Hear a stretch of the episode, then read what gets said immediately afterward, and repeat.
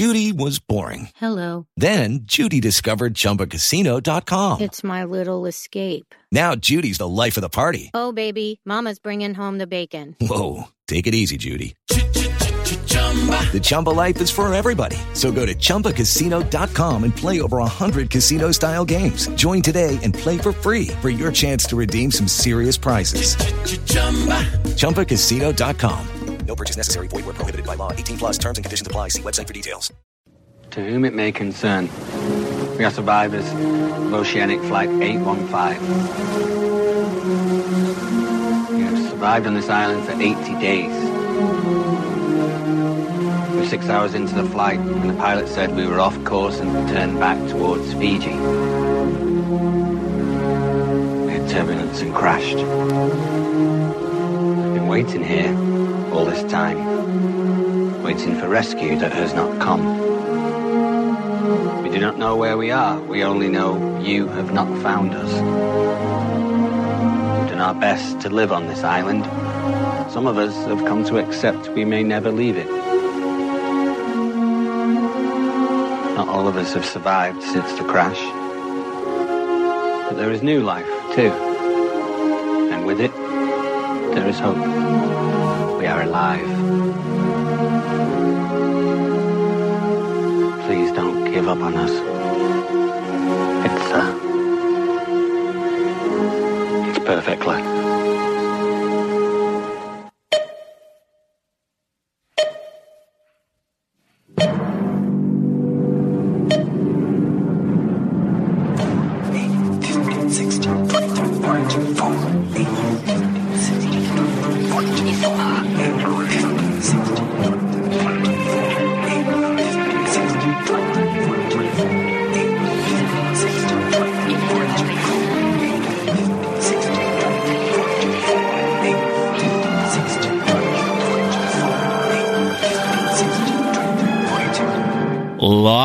Season three is over, but we have to go back for some unfinished business here on Down the Hatch. It's the season three feedback special, baby. I'm Josh Wigler. I'm joined here by Mike Bloom. Mike, how you doing? I am just in awe. We're here. All right, so we've got a lot to do here as we are wrapping up season three, and of course, we're going to be moving into the the second book of Lost. Right, we're gonna mm-hmm. we're gonna be hitting season four here relatively soon. But I I stress relatively soon. I want to make sure that this is just very explicit. We're going on top strike. Of the podcast. Yes, to emulate the writer's strike that occurred during season four. No, we'll talk about the conditions of season four as we get deeper into this podcast. Um, but something that happened between seasons three and four were these webisodes, right? The missing pieces, lost missing pieces. Uh, and they, uh, are a bunch of snapshots of things that happened in the continuity of the show that never made it into the show, filmed between the seasons, filmed during, uh, you know, prep for season four and everything like that. Uh, so it's like, uh, scenes including, um, Michael Dawson, Harold Perrineau, who we have not seen on the show in a very long time, unless you count all of the lush foliage on the island, which of course we do. Yeah, so he's taking corporeal form for the first time since season Yes, two. he's back in his Harold Perrineau natural state. Uh, so we'll be seeing him. We'll be checking in with Vincent the dog. We're going to meet Frogurt. Is back. There's these missing pieces, 13 webisodes in total. And Mike and I are going to talk about each and every one of them over the course of two podcasts. So the next two podcasts following this one are going to be Missing Pieces Part 1 and Missing Pieces part two before we launch into season four. And this is both for completionists' sake. We were wondering when should we get to this stuff because this is all canon. This all counts. All of this Mm-hmm. Yeah, is I mean, real. the- all of it happened. The episodes are written. Let me just read through here. There's a there's Carlton Cuse, Kitsis Horowitz, Damon Lindelof, Elizabeth. Sarnoff. Like the, these know, are this is- actual. this is not some sort of like fanfic. This is written by the real McCoys. it's a lost product, right? It's a, it's like very genuinely part of the show. Uh, it's it's extra material. A lot of it is funny. A lot of it is goofy. A lot of it's ridiculous. Some of it's revealing. Some of it's misleading. and each of one of them is what like I would say three to maybe seven minutes in length total. I think that it, it varies. I think that there's some that are very short. Uh, someone sent us a link, and we'll make sure to include this in the show notes um, that gathered all of the missing pieces together. And I think it's about a half hour all told. So that Uh, being some- said, you know that Josh and I are going to spin that straw into gold and make it into three hour podcast over the next well, two the, weeks. the hope is that that's not the case, but you never know with Mike and I when we get on the line together just how long one of these is going to go. We're not guaranteeing time limits one way or the other. I'll tell you that part of the design for me is not just like, let's get into this stuff because this is the time to get into that stuff, but also like, I think it would be wise for both you and me, Mike. Let's let's catch our breath a little bit. We're at the end of the first era of Lost. We're about to go into the second half of the show. We're in the in the in the future now. We've got the flash forwards on the table. Rescue is imminent. It's a really big momentum change for the show. The entire tone of the show has taken a really important shift. Um, let us catch our breaths. Let's take a minute. We'll we'll still be delivering weekly podcasts over the next couple of weeks. They will be fun. Hopefully, they will be light. Sometimes they will be serious. I'm sure, much like Down the Hatch, as it is uh, as it has been recorded thus far. Uh, but maybe if they're shorter podcasts, I'm not that mad at it. You know, we've got a lot going on in January, Mike, here on Post Show Recap. Joke's on you, Josh. I can hold my breath for four minutes, so I'm good. Oh no, no, God, a nightmare, a nightmare. but yeah, there's a lot going on in the podcast right now, just for people who only listen to Down the Hatch, but don't maybe know everything else that's happening in the post show recap so arena. much going on. There's so much. I, I want to. I want to hype it all up if if uh, if you'll if you'll allow No, me. let's, yeah, I'm- listen. Like this is our network. Let's take the time. Like this is a time for us to marinate over the next few weeks. Let's let's start it by hyping up all the fantastic stuff going on on the network right now. I'm really excited about everything that we've got going on. So uh, let let's get into it. So so uh, so Jessica Liese and Rob Cesternino they've been podcasting about The Stand. Uh, against my better judgment, they went ahead and did it, and I think that they were right and I was wrong. And it seems like the podcast is a really fun time, even if the show can be a little bit hit or miss for certain people. But they are talking about The Stand every single week. Mike, I know that you and Jess are getting very close to the end of the line here on Star Trek Disco Yeah. season three. To, to the point where the finale, at the time you are listening to this, the finale is already out there. Uh, so Jessica Liese and I will be getting together this weekend to wrap up Star Trek Discovery season three, in which there are very indeterminate dates when the rest of Star Trek will come back, but we might prognosticate a bit. But yeah, I mean, we are right there at the tippy tip of that iceberg that is Star Trek Discovery season three. All right, so that's your Sunday shows. Uh, the Stand is still going to be coming out on Sundays for the foreseeable future as season one wraps, but Disco is wrapping its run here pretty soon, and that podcast always drops on Sundays. Mike, uh, do you want to just uh, let people know that there's there's going to be a Mike Bloom joint that's going to be hitting that Sunday spot once Disco goes? Yeah, you know what?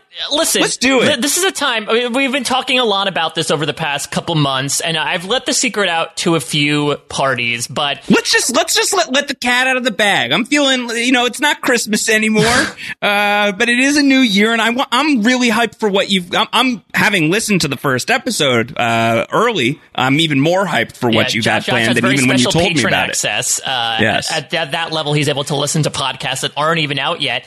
So here's the thing. There's a little show that exists uh, that Lost, the show that we're talking about today, was very much inspired by by the name of The X Files. It was a series created by Chris Carter, ran through the 90s into the early 2000s, a smidge in the 2010s, but maybe we don't talk about that. Supernatural, freaky deaky, procedural slash serialized television show. Angela Bloom, my lovely wife, partner in crime. It's one of her favorite shows of all time, to the point where she has uh, pirated DVDs that she has owned for decades at this point, that she has worn so many holes into watching over and over again. I have never seen an ounce of Yeah. the X Files, and this has been uh, a rift in our years long relationship. She loves the X Files. I've never seen it. I was too scared by it initially. We are bridging that gap, coming your way starting on January 24th, folks, and airing on Sundays thereafter. The Bloom Files, an X Files rewatch slash first watch podcast. It essentially is we have shamelessly copped the community building model that you and Jess Sterling had used uh, during the latter half of 2020, where basically we're not going to go through all 200 plus episodes, but Angela is essentially giving me a tasting menu of 25 weeks of X Files episodes. Sometimes we'll watch one episode, sometimes two, sometimes three. Sometimes we might throw a movie in there, but essentially it's going to be us talking through the episodes, me having never seen it before and having no idea what to expect, and her trying to be my Sherpa here. Uh, the I'm the Boone to her Locke as she tries to guide me through the woods, and hopefully it is not. You're the you're the Scully to her Mulder because she's seasoned in these uh, these streets, and Scully is just figuring it out at the start of right. the season. So I think Scully has much more directly applicable experience even to the X Files than I, I do think, here. Mike, that that is literally the only thing that you have in common with Dana Scully. How dare you, Josh? I have a luscious mane of red hair. Thank you very much. That's that's 2021 is my redhead year. But Yeah. so Angela and I have already recorded a couple of episodes. Those are going to come out on Sunday. They have been very very fun. He, she and I have never really worked on a long term project like this before, and it's already been a very great time getting to experience the show alongside her and then talk through these episodes. So I hope you're going to join us. We're going to be as vague with future spoilers as possible, so that if you are in my boat or if you're in her boat, whether you are completely new to the show as well, or you Not are Penny's boat. or, yeah, or exactly, or if you are very experienced, you can still enjoy the show without needing to be worried about being spoiled on future episodes that we may or may not come across. But yeah, that's that's the big new project coming into your earbuds, hopefully starting in January. And I could not be more pumped about it. Uh, Josh has sent some very kind words along to the I loved it. I and loved I hope you know we get some more kind words as well when the thing finally drops in a couple weeks. Yeah, you sent me the pilot that you and Angela recorded, and I really, really enjoyed it, even more than I thought that I would. As somebody who has like uh, low to mid tier X Files knowledge, I would I would scale it closer to low. Uh, there were so many fun things that I that I heard you learning for the first time that I think people who are longtime X Files fans are going to love it, and then I think people who wanted want to explore the show the way that Mike is exploring the show, I think you're going to dig it too. It is coming out coming out January twenty fourth, twenty twenty one, and Mike and Angela are already in the trenches of recording that podcast. Of course, Mike, you and Angela are joining myself and the great Emily Fox mm-hmm. every week this month in January talking about Lord of the Rings. We are doing a full deep dive into Middle Earth on the post show recaps Patreon side of things for post show recaps theater, which is a weekly patron only podcast. We're talking Lord of the Rings.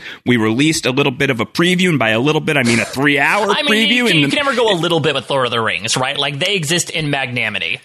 Yes, and so we we released the first two episodes in the main feed. Hopefully that was enticing. Hopefully you want to check it out if you are not a member of the Patreon already. Could be good incentive to sign up. Patreon.com slash post show recaps. And speaking of the Patreon, a patron only podcast is crossing the line. Going Uh, the mainstream. the, picket line, the Danny Pickett line, Mike, uh, a, a podcast that has been up to this point only a patron show is going to be making the leap to the main feed Wow. starting very soon here. Community building. It is happening. It's real. Ah. It's oh, Well, if it's crossing the Danny Pickett line, consider me shocked. you are shocked. Uh, we had a, an announcement of the continuation of Community Building, which is a podcast where Jess Sterling and I have watched Community, where she is the expert. I am the novice. I am new to this world. That sounds we Did familiar. it in so- we did it in sort of this this strange tasting menu style that Mike alludes to as far as what's going on with the Bloom files. Uh, but the the continuation of Community Building is going to be a full scale rewatch for Jess, first watch for me with special guests debuting at the start of February, all month long. We are getting out our uh, our our weirdness, our silliness. We're we're we're dumping all of our absolute strange takes uh, and shenanigans in the final few episodes of the podcast that are going to be patron only. Although there will always be a patron only quality to community building, including exclusive podcasts and live events and stuff like that. But I'm really excited that community building is going to be continuing, and this month we're gearing up for that uh, for that next stage of the podcast. And to, so and to clarify, you're are you you're starting over from the beginning, right? Because Yes. the tasting menu essentially had you Yes. going through, you know, a smattering Yes. of episodes. You are you are doing the full episodic rewatch. Yes, absolutely. We are doing the full episodic rewatch beginning in February, and we are closing out the experimental phase of community building this month throughout January in the Patreon. So that is a, a very important thing that we are doing that mm-hmm. is going to require some effort. We're really pumped about it. Again, another reason to consider becoming a patron, patreon.com slash post show recap to support the community building effort. And then, of course, if you don't have uh, the ability to sign up or not the interest or whatever, you're still going to get community building starting next month. So really looking forward to that. Beyond that, everything is super is starting what I think is going to be like a bit of a marathon Yeah. back into the Marvel Cinematic Universe. WandaVision, Mike, is showing up on Disney Plus this coming week, and it is going to be the kickoff for, I think, weekly MC, if not quite weekly, then almost weekly MCU content throughout all of 2021. Yeah, between Uh, between TV shows and movies, Mm-hmm. I'm so excited for WandaVision because I I'm so excited for the MCU to get weird. I think it's the most on brand thing for me to say that I love when things get weird. And WandaVision, it looks like it's going to get weird. It looks like we're going to have several movies being set up that get weird as well. So this is going to be the cow that kicks over the lantern that's going to start this this fire ablaze. And I cannot wait to see what it happens in at the time this is coming out, only a week's time.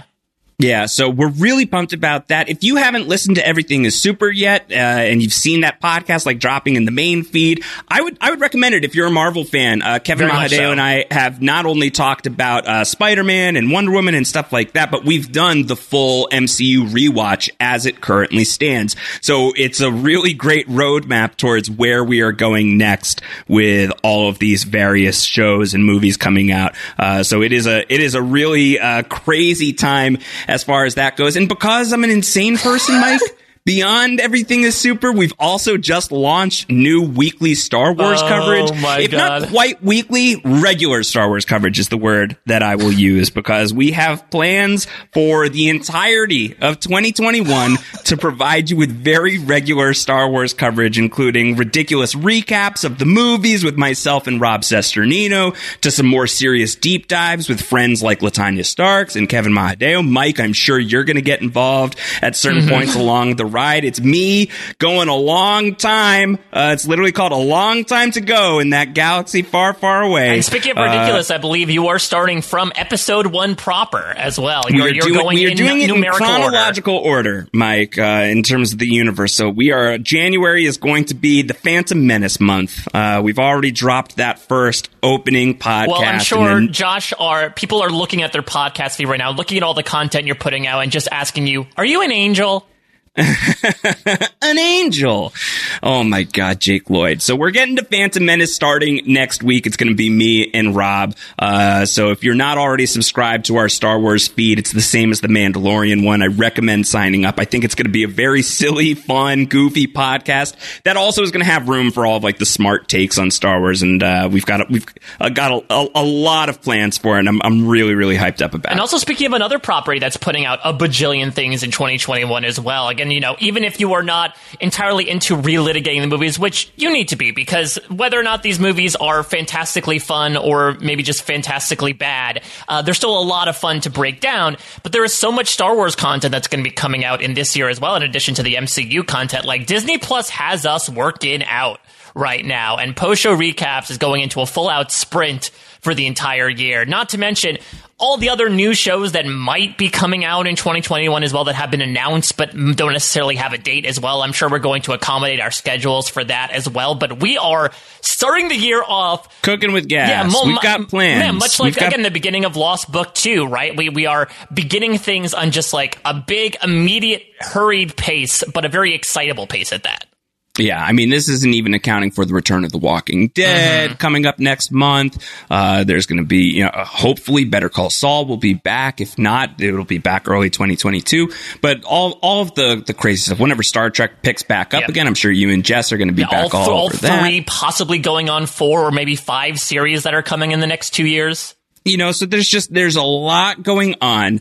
And this is a very long way of saying, forgive us if the Lost podcasts over the next two weeks are just a little bit shorter so that we can like spend some energy beefing out all of that stuff that we are really, really, really super amazingly pumped about. Uh, it's, it's a, a lot of fun. It's a lot of work. So we are going to be putting in that work. We are already putting in that work. And I think that this is a really good time for our mental health, Mike, to be taking the time to like stop down, breathe a little bit, enjoy the flowers of the missing pieces. And another reason why I think this is fun to just like fully get us back onto Lost right now, Mike, is in closing the book. On the first half of Lost, on ending season three. We've gone through the looking glass and we are in this era of momentum, this era of danger. People are going to die. Uh, we are going to lose the vast majority of 815. And yeah, mostly talking gawkers, but we're going to lose basically all of the gawkers here pretty soon.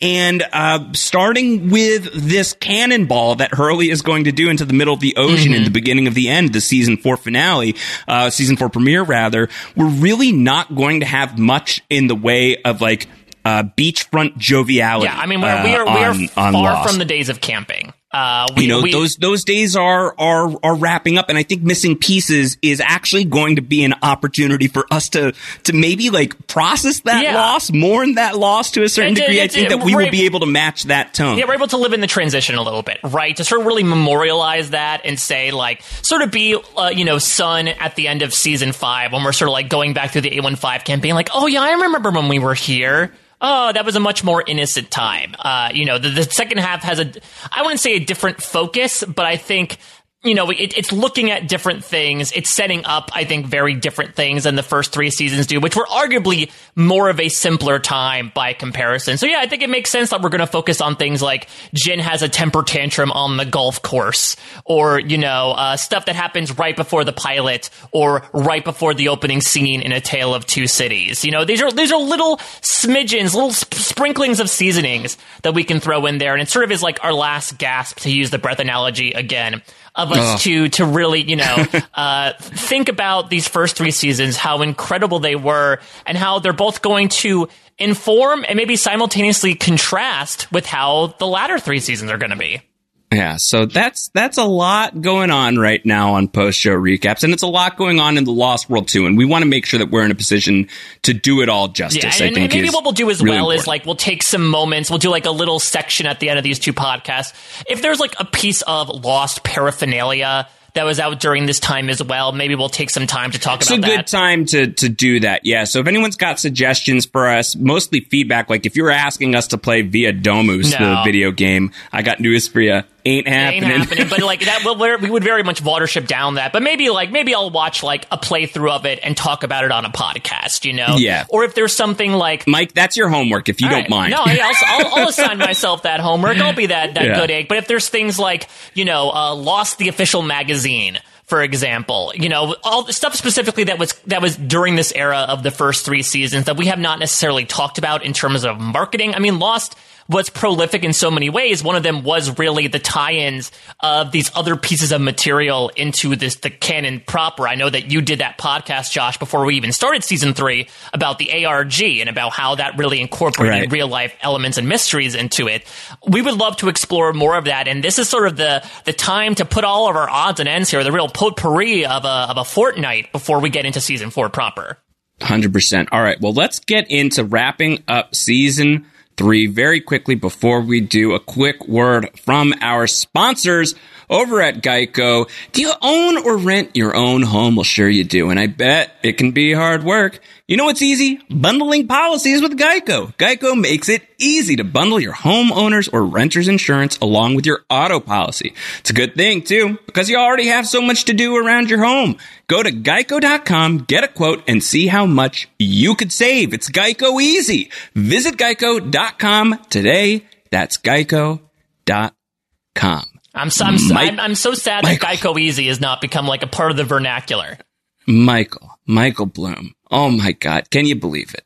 Uh, we are, we are going back one last time to talk about season three. And I think the appropriate place to begin is, of course, the end. And I want to give a shout out to the great Ben behind the curtain. Mm-hmm currently on uh, some uh, some much needed uh, uh, a much needed holiday yes, for the great Ben from Martell. I think uh, the internet at large. Yes, yes, unplugged. it's the way to be. So jealous of Ben, thankful for Ben. All of the feedback here, it's all thanks to Ben compiling that stuff alongside the great Brendan Fitzpatrick, without whom both of whom this podcast simply does not exist. So I want to give them both a shout Absolutely. out But Mike, uh, Ben compiled some really compelling stuff for us, uh, some like anecdotal history footnotes about season three and the season three finale in particular that we didn't get into last week. Last week we talked about the rattlesnake in the mailbox, mm-hmm. which is uh, what what Damon Lindelof and Carlton Cuse uh, described. Uh, that was the code word they used for the "we have to go back" of it all. And in an interview with Jeff Jensen over at EW before the episode came out. Uh, this is this is what Lindelof said. Uh, one day, Carlton was looking at his mailbox and thinking this: "Wow, no one would expect this." A rattlesnake in their mailbox. He shared this in the writer's room one day, and every writer turned to him and said, What kind of sick thought is that? Of course, no one would think of a rattlesnake being in their mailbox because only an extremely sick, deranged individual would put one in there. And it was that which made us think, actually, a rattlesnake in the mailbox is the perfect name for what we're doing in our finale because only an extremely deranged individual would think of doing what we're doing. And of course, Lindelof is referring to the fact that it's not a Jack Shephard flashback in the finale, but indeed a Jack Shephard flash forward that is revealing that our uh, our heroes, or at least some of them, are going to get off the island, and it ain't going to be good. Uh, and it is the twist to end all twists. It shocked absolutely everybody, Mike, except maybe not everybody because listen, the season three uh, finale's outcome. Yeah, listen, it was, it was, out there. We're about to get into it. Uh, the binging the X Files has made me a, a, bigger fan of UFOs than I was before, but maybe there's one UFO that I can make an exception for.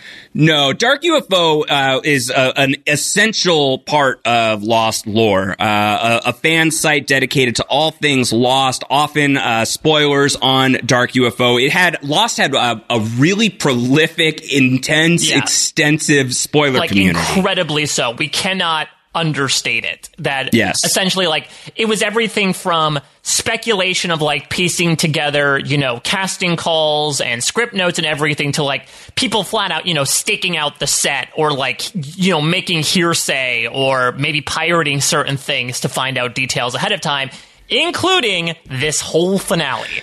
Yeah, so the so the finale uh, it was spoiled. Uh, this was really uh, intense, and and while there had been a lot of stuff like set photos and, and things like that that you mentioned, um, there there was like you know is this too far? Uh, should we not be spoiling something as intense as we have to go back?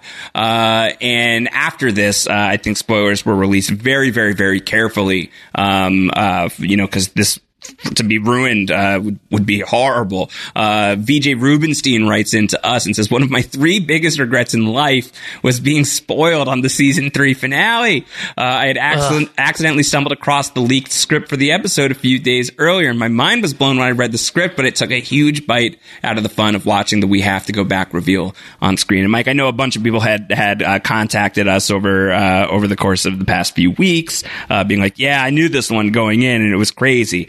Uh, and it, it, it's tough. Like yeah. I, I do think that the episode still plays beautifully, knowing everything. Um, but that first trick is just it, it was it's just a, a, thing to really behold. Yeah, I, I do feel terrible, especially for people who were not seeking out the information right is like i i feel wor- i don't feel as bad for people that are like okay i want to expose myself to this uh, because you know maybe I, I want to be in the know ahead of time, or, or maybe I just want to be that spoil sport. But I do feel bad for those that like stumbled upon it. Uh, and this is not like, oh, I was on my timeline and I wasn't watching the show live and I, I saw it accidentally. No, this this really does seem to be like, as VJ is talking about, like, oh, I just found an, uh, a leaked script uh, that was being posted around the forums and was accidentally spoiled on it.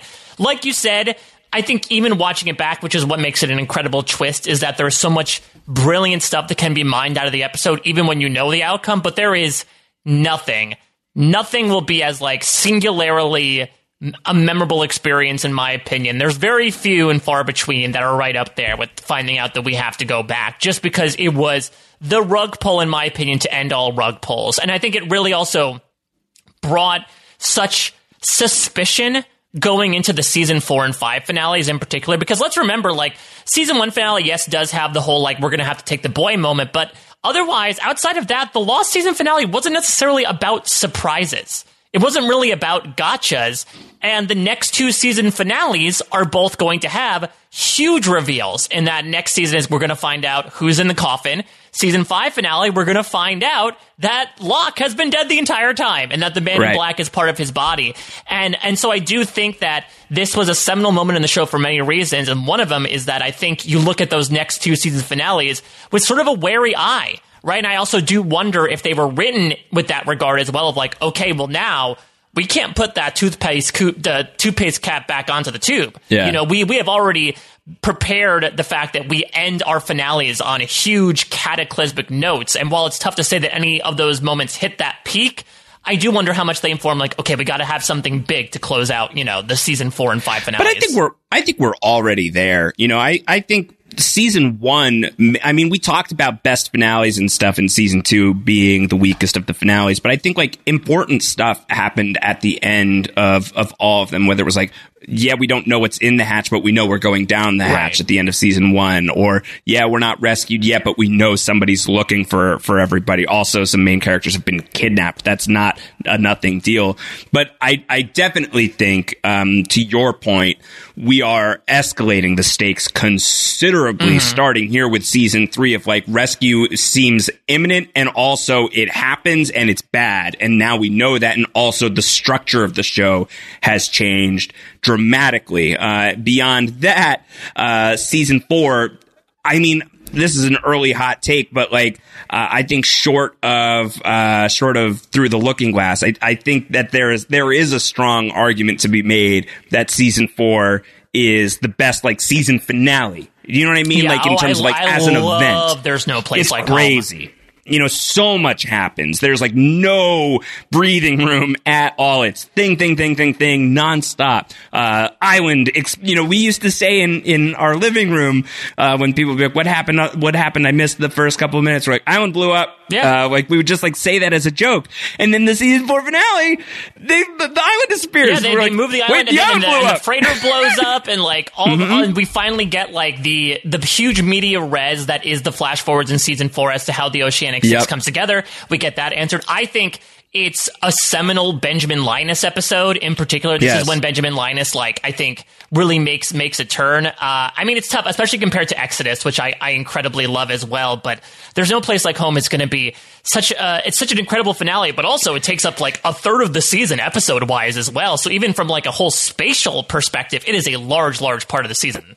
We're gonna at some point have to talk through whether we try to do that as one episode or uh, of the podcast, or we split that up across a couple of weeks. Because Like, I'm I'm kind of inclined to think it should be the second. Yeah, because it's two. another one where, much like Exodus, and you could argue if you count Greatest Hits as Through the Looking Glass Part One, they did Part One, one entire episode, and then they waited two weeks and then did parts two and three together as a two-hour finale. I know we set the standard uh, of doing uh, the three uh, parts of Ex- Exodus in a single podcast, but I don't know if I've got another five yeah, hour and, podcast. and the theme of this year, maybe us being more forgiving of ourselves. Uh, Yeah, maybe maybe so- we'll pad out the weeks a little bit more. we'll see.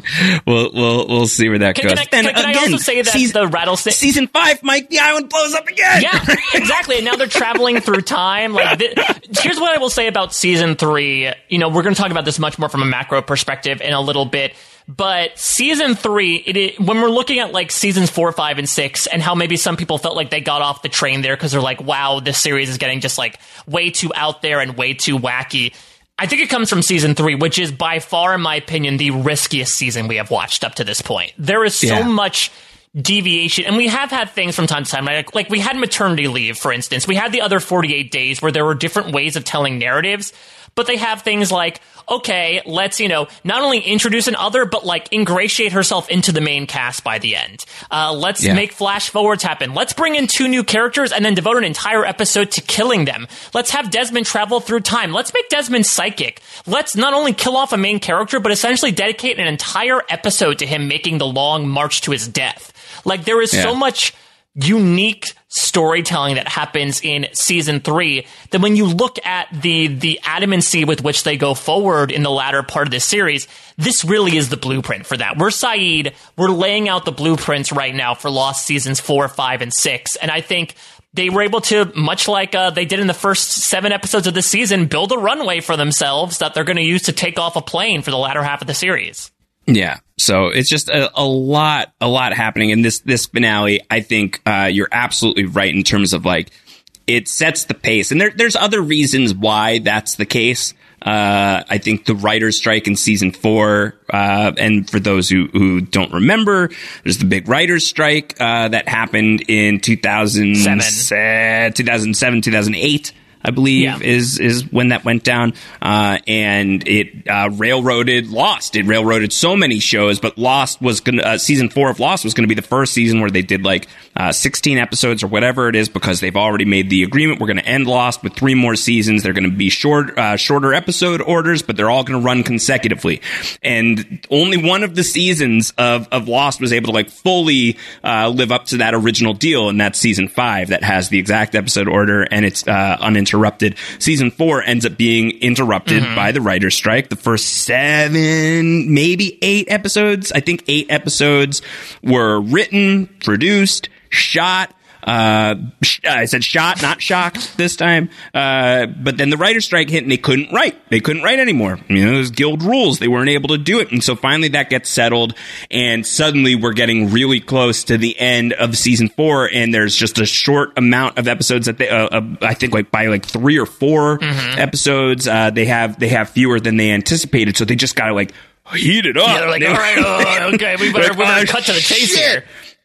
And uh, just like they they have to go hog wild, they have to go ham, and I think uh, we have to go ham, uh, and I think because of that, like the momentum of season four gets insane, Yeah. and so much stuff just by virtue of like where they laid out pieces and where they want to go for the rest of the show, they have to accelerate, they have to hit the gas, uh, and season four just becomes like this breakneck pace in the like it's kind of slow. Yeah. I think is my argument for the first like two thirds of the Yeah, season, I, I and then I the would final argue. third of the season is I think the shape of things to come is really Yes. the turning point. Because yeah, the first two thirds is really to like really drawing out the mystery of who the Oceanic Six is, right? Like each episode is really introducing a new member of it and really drawing out specifically the whole Jack versus Locke dynamic, while also bringing in a bit of the freighters, which I'm very excited to talk about in a little bit. But honestly, I think the minute uh, Alex Rousseau ends up biting it.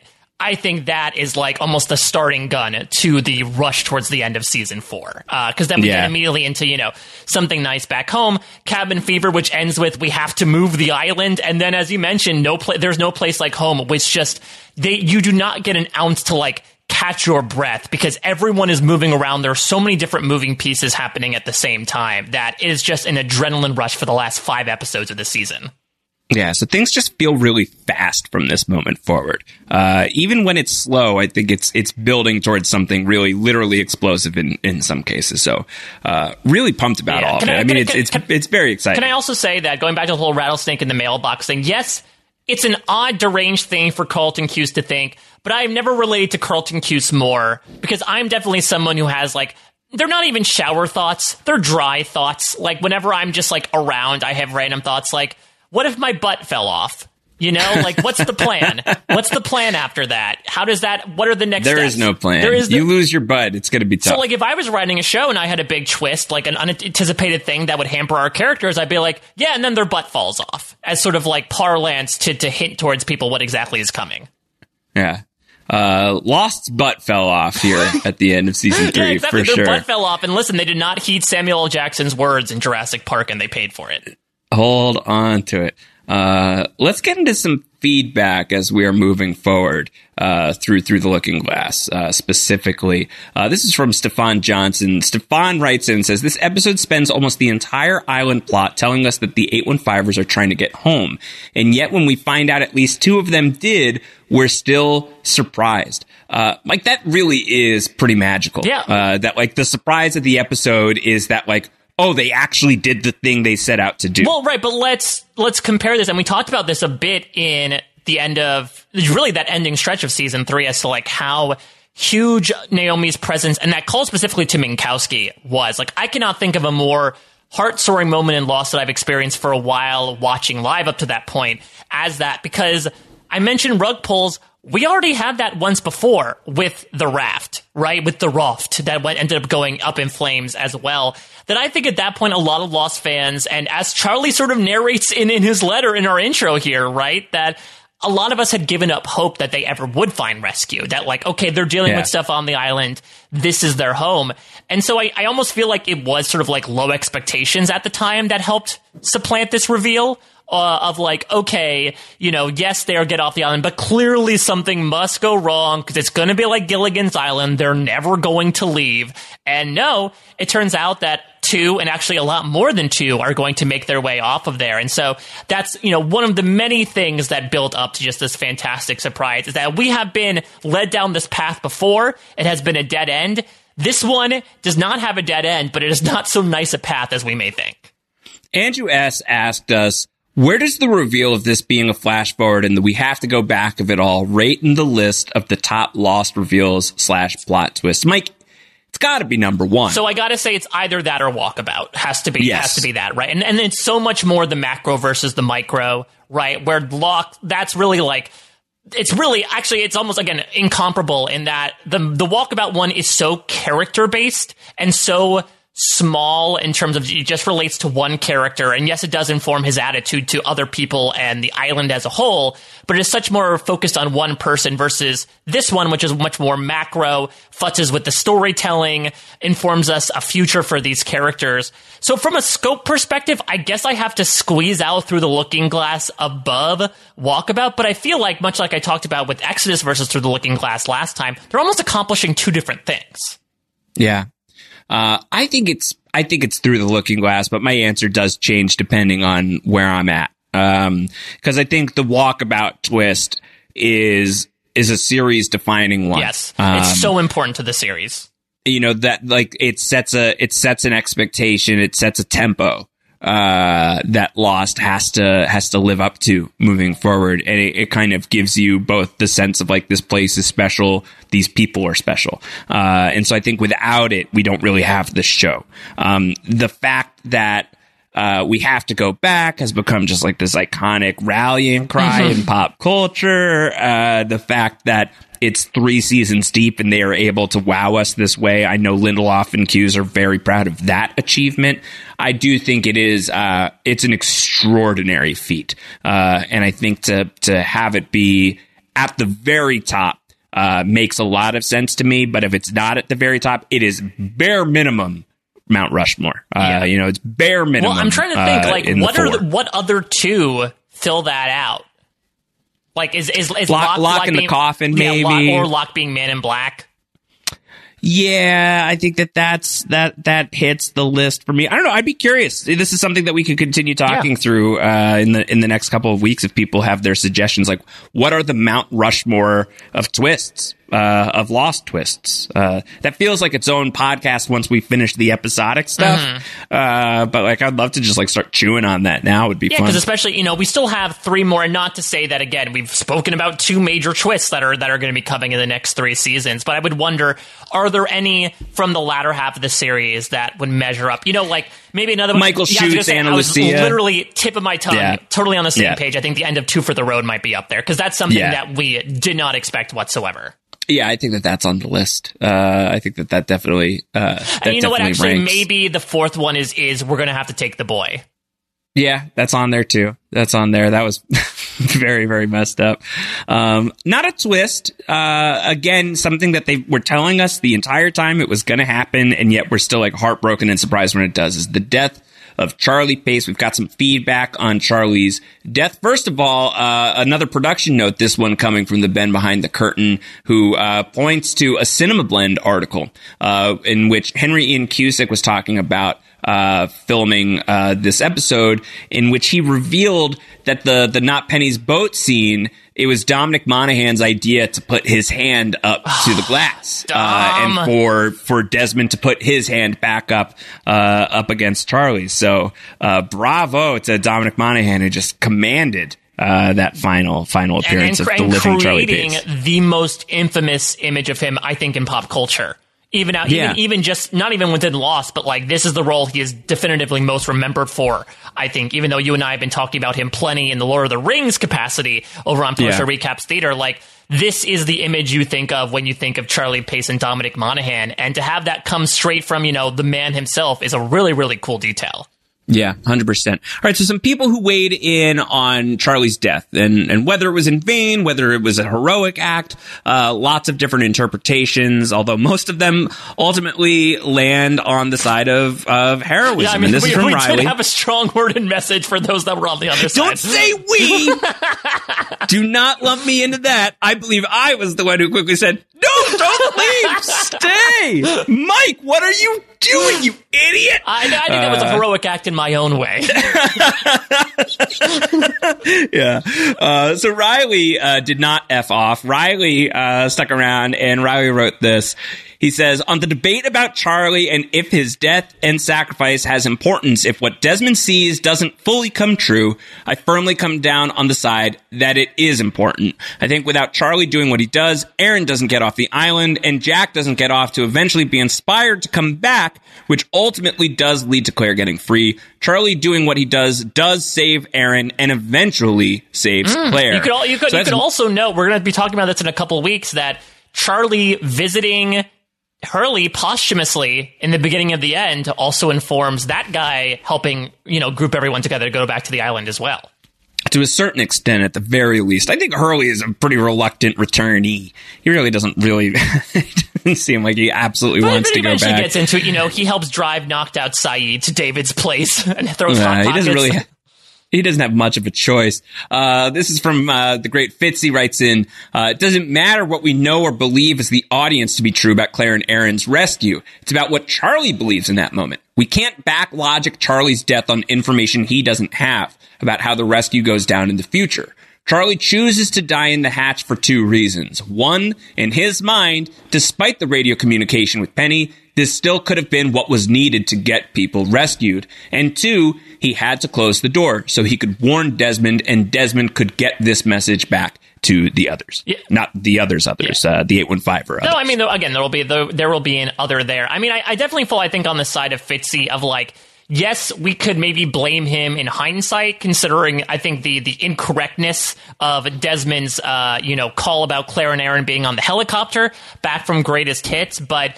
You know, he had certain information in that moment. I, I do, I don't know. I, I feel like if he didn't close the door, I think he could very easily just tell Desmond, like, hey, not Penny's boat, go swim now. And then Desmond will be able to make it out. I don't know if Desmond is guaranteed to die if the door opens.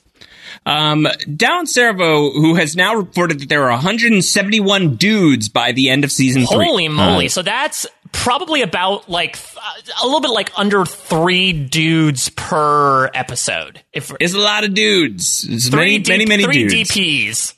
so many dudes. Uh, Dallin asks, does killing off a huge fan favorite like Charlie have any impact on television in general? Um, do- is there a legacy to the death of Charlie Pace for you, Mike? I I don't think so. I kind of I don't either. I kind of wish there was, but I think by far the bigger legacy takeaway from this episode was that we have to go back twist in Yeah. terms of storytelling. I think It's not like this show invented the heartbreaking death. exactly. Listen, You know, we had the we uh, had the wire.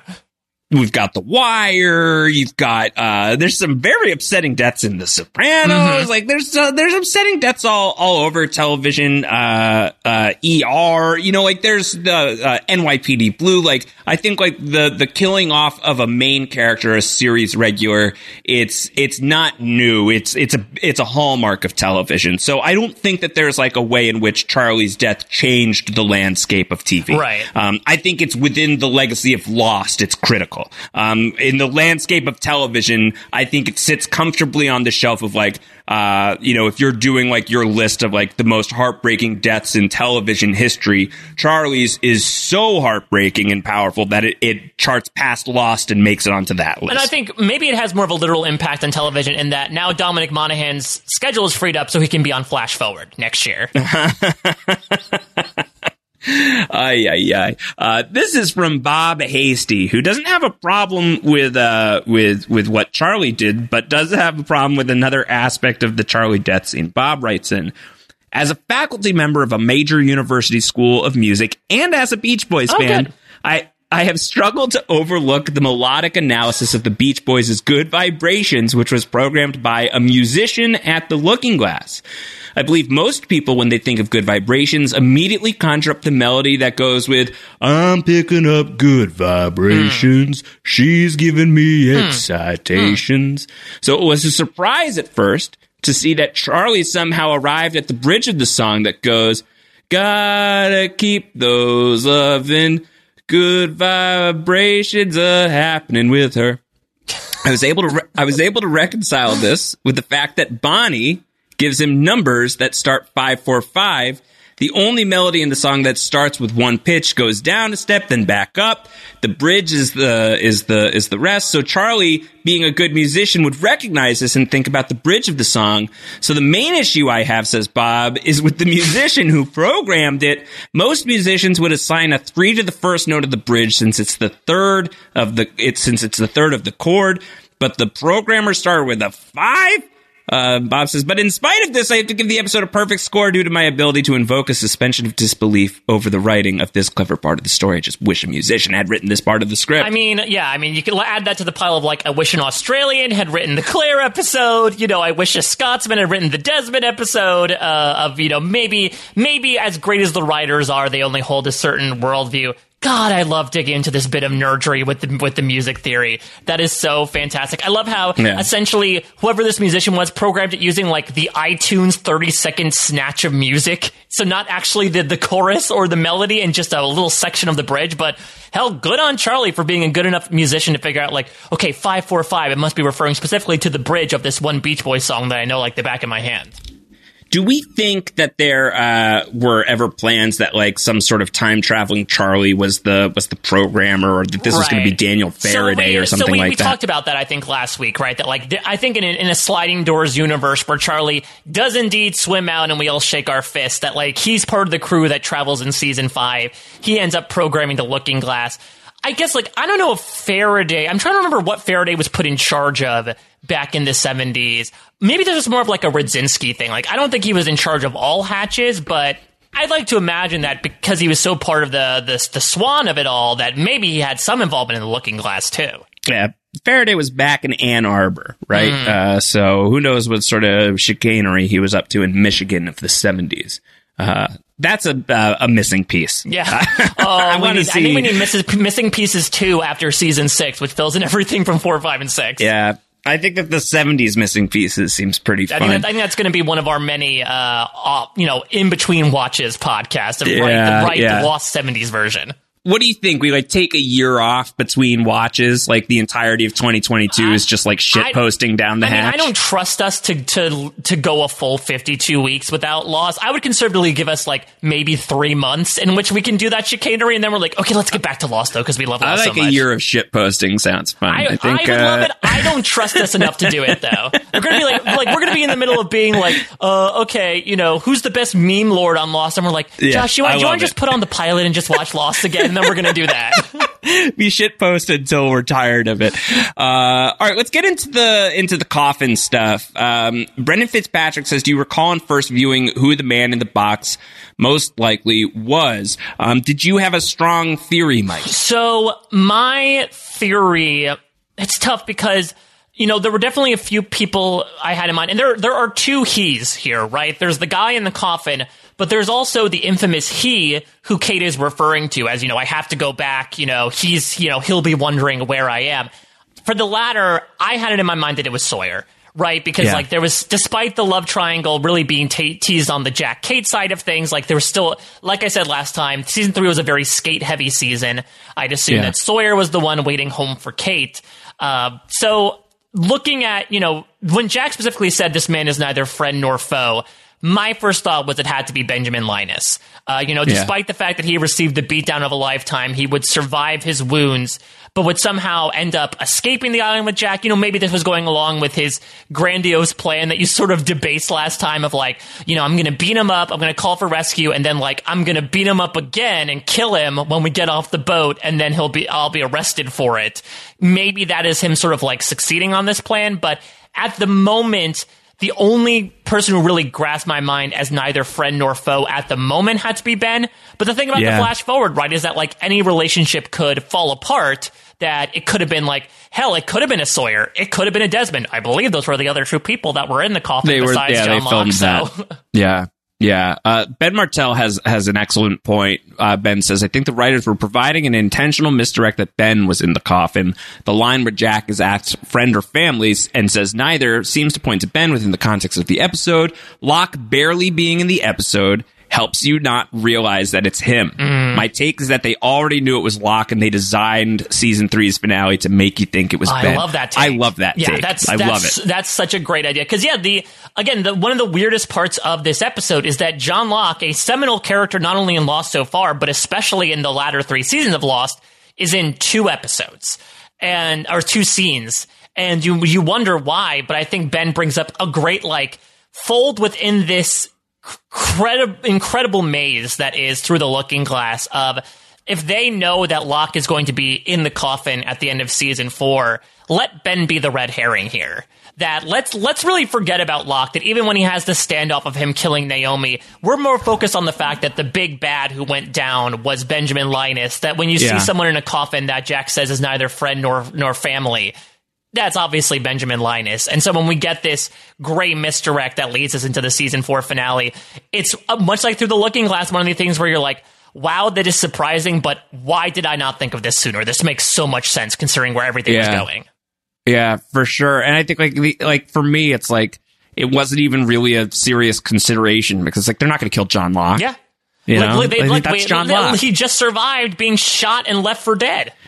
And so when when that is what they end up doing uh it, like i i was really floored by it i was unprepared for it in every possible way there's just no world in which i thought that it was going to be john locke um down Servo with a with a great question that i i feel like has a pretty good answer uh down writes in john died alone who arranged the viewing for locke aka jeremy bentham and for what purpose mike that's got to be benjamin linus right Uh, um, either that or Abaddon, maybe. Because Abaddon was Well, Abaddon was a pretty big part in helping Abaddon's dead. Oh, Abaddon's right, dead by the dead. time I that forgot Locke about is that. dead. So maybe maybe Yeah. Ghost Abaddon. Uh, no, I yeah Benjamin Linus. I think he because he needs to assemble the people, right? Like he knows that that's the way to get back. Yeah, I think he, to the point like, where it's like a I think, it's a lure. Uh, well, I think what he does is he says, "Okay, I know a man named uh, Jeremy Hoffs, and I know a guy named uh, Peter Drawlar. You guys are going to Mm-hmm. make a funeral parlor." Right now, so I can hold this viewing, and so I can also create a fun little anagram that will spell out exactly where we are right now in the timeline of things. Yeah, I think that that's right. He had he had that, those back pocket people. No, I think it's bait. It's bait for eight one five. It's a it's a means to to potentially lure some people in, keep tabs on them, get them emotional, uh, whether for like uh, them being like heartbroken, uh, like like as is the case with Jack, or just like getting them fired back up for whatever reason. I think it makes a lot of sense why why Ben would uh, would would want to uh, give Locke this funeral. Maybe even like some small part of him being like, it's the least I can do. Yeah, I- I Um, do but I think think the- that would be the tiniest of I pieces. wouldn't be surprised if there was some sympathy of like, well, I killed the man myself. I, I should probably arrange his funeral. Yeah, at the very least, I could get him flowers. Uh, the great Zach Brooks asks us on your first watch, who did you think was Kate's he when she says he's waiting for me? He'll be waiting for me. He'll be looking for me. Um, for me, certainly it was Sawyer. Yeah, so that's what, like I mentioned before, that's what I thought as well. I certainly did not think Aaron. That he was of Yeah. all the male characters, he was certainly at the bottom of my list. Yeah. Probably, probably Uh, right below Bernard. Yeah, I don't think I don't think there was any world in which I thought that that was uh, anyone other than Sawyer. And so as season four started bearing out that it was like pretty clear Sawyer did not leave. I was like, oh my god! And then Aaron gets dropped. Is like, oh shit. Yeah. Well, Uh, well, so- especially that final scene in Eggtown, right? When like Yes. Kate, you know, uh, visits him after this scene actually that we just saw. Like it's That's such a good like, twist. it's a, I mean, that's another. It's I don't think it's on the Mount Rushmore, but it's definitely a big part up there. Um, some other stuff again from Zach Brooks. Zach writes in, why does Danielle need to create such a giant explosion demonstration? Wouldn't you worry someone would see or hear you? We ta- I think we talked about this in Greatest Hits, though. Like, I think at this point, Jack and maybe by proxy Rousseau, like, don't give an f at a certain point. Right? They're like, I'm done hiding now. I'm I'm out in the open, and it's probably a good chance of like, yeah, if I set off an explosion, like they're coming for us anyway. What does it matter? You know, do they try to bump up the timetable even more that there's a big explosion? No. Uh, and if it stirs the monster, bring it on. I, I have other, I have so many problems to deal with. Throw a monster on top of that. I don't really care. Yeah. Uh, from Matt. Uh, Matt says, What do you guys think of the pregnancy storyline overall? Capturing and monitoring possibly pregnant women is the main driving force for a lot of the others' actions in season three. It's the reason for the attack on the beach here, then it's barely mentioned for the rest of the show. I wonder if the writers had an ultimate plan for the pregnancy plot or if it was dropped when they were given an end date. Well, so it's a few things. I think one is just the directions that they put the characters in like Sun is going to leave the island and give birth off the island. So it's almost like I don't think the pregnancy storyline is actually dropped because that's a giant, if not one of the main reasons that Sun ends up leaving the island, right? They're like, Jack has yeah. insisted she's pregnant. She has to leave the island here. Uh, so that's going to continue throughout season four. Otherwise, you know, any other pregnant characters was Claire and she already gave birth. So I think it, it might just be coincidental in that we did not have any other characters. You know, we're we're going to be short shrift in introducing female characters moving forward, and so the fact that you know they're also not going to become pregnant means that we're not really dealing with the storyline, save you know Juliet allowing for Ethan's birth in season five. Uh, speaking of this story, we we spent a lot of time during our uh, Man Behind the Curtain podcast talking about Annie and different theories. Uh, Austin Smith in the Discord uh, had laid out a pretty good oh, I theory. Love this one so we'll, we'll just read it here. Um, Austin said, uh, uh, Annie is positioned as Ben's only friend at a pivotal time in his life in the flashback, so much so that he still keeps the wooden doll that she made for him so that they would never have to be apart. To me, there was always a romantic undertone to this promise of, con- of constancy, even if it was never confirmed. But what happened to Annie. In a previous episode, we see Richard deride Ben as wasting the other's time on novelties like fertility problems. Sure, it's an interesting conundrum, but why does Ben care so much, especially if his people are so cavalier about it? It has to be intensely personal. My theory is this. Ben and Annie did forge a romantic relationship as they grew up. They got pregnant, and as happens on the island, she died. This dark ending for Annie falling victim to the island's fertility problems works as the direct motivator for Ben's obsession, and it further compounds the guilt related to his mother's death in childbirth and her and his overzealous concern for Alex. It's bleak, but that's. I love this theory so much. Thank you, Austin. This was awesome. And congratulations for also like dethroning my dark theory of Ben killing Andy. Uh, cause this is, this is delicious. I love this in so many ways because it gives. You're a sick man, Mike. I, I really am. Again, I'm, I think constantly about my butt falling off. That just says about my mental proclivities. because what I love particularly about this is like it maps so well onto Ben's Alex relationship, right? Because Ben can look at Alex and think of her as the daughter he almost had but didn't. And so yeah. that is a lot in there. I think that informs a lot of like the psychological controls that Benjamin Linus inflicts on Alex. And also why, as is pointed out by many of our listeners, why he was so fearful about Alex possibly getting pregnant is because he saw how the person closest to him on this island died as a result of being pregnant. There's also the interesting thing where like he, you know, him he almost like had a direct involvement in her death in that way, just like Roger Linus claims happened to her mother as well. So that almost digs Benjamin Linus deeper into that pit, quite literally, of him, you know, calling himself an evil person, blaming himself for getting all this blood on his hands, and then, you know, manifesting that own blood on his hands. It's it's a really fantastic idea that just charts so well on everything we know about Benjamin Linus to this point. I, I think it's a, a, very well done theory. Uh, the, here's one that I think you'll shoot down quickly. It's from the great Eric Divestein. Is Mikhail the evil version of no, Sayid? he's a big dumb idiot. He's resourceful, cunning, talented, versatile, superhuman, and often seemingly the only thoroughly competent one of his group. Eric, we watched the same yeah, show. I was going to say, we include a big knot at the end of that. just at the end there, he's like, you really biffed it pretty I hard. maybe Eric had just watched uh, Catch Enter Seven Seven because I would say that applies entirely to Mikhail and Enter Seven Seven all the way outside of that, I don't know, maybe those pylons really did like mess with his brain in some way because he's not the best decision maker after that. I, I still say, like, even go back and watch Enter 7-7, man. Um, now that you've abandoned the Mikhail as the smoke monster theory altogether, Mike, I, I do think, like, if you go back and you watch the Mikhail stuff, like, it's a very rewarding character if you just accept him as kind of like a, of a big dumb loyal yeah, idiot. it's like a you know? golden retriever.